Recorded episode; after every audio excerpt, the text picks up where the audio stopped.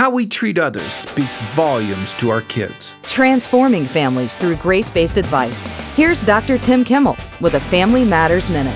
We are blessed by our Creator with a chance to touch people's lives in a forever type of way simply by recognizing others as valued human beings. Our second blessing is that we get to transfer this others oriented view of life to our kids.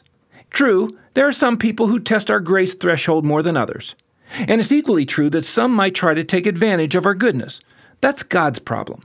In the meantime, if our kids learn to view others through Jesus' eyes, then they'll have a gift that will reward them through their whole life. They'll never lack for friends and never long for a reason to get up in the morning. It's another way that loving parents leave a legacy that never dies.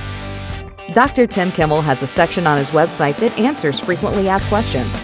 More encouragement is available at FamilyMatters.net. That's FamilyMatters.net.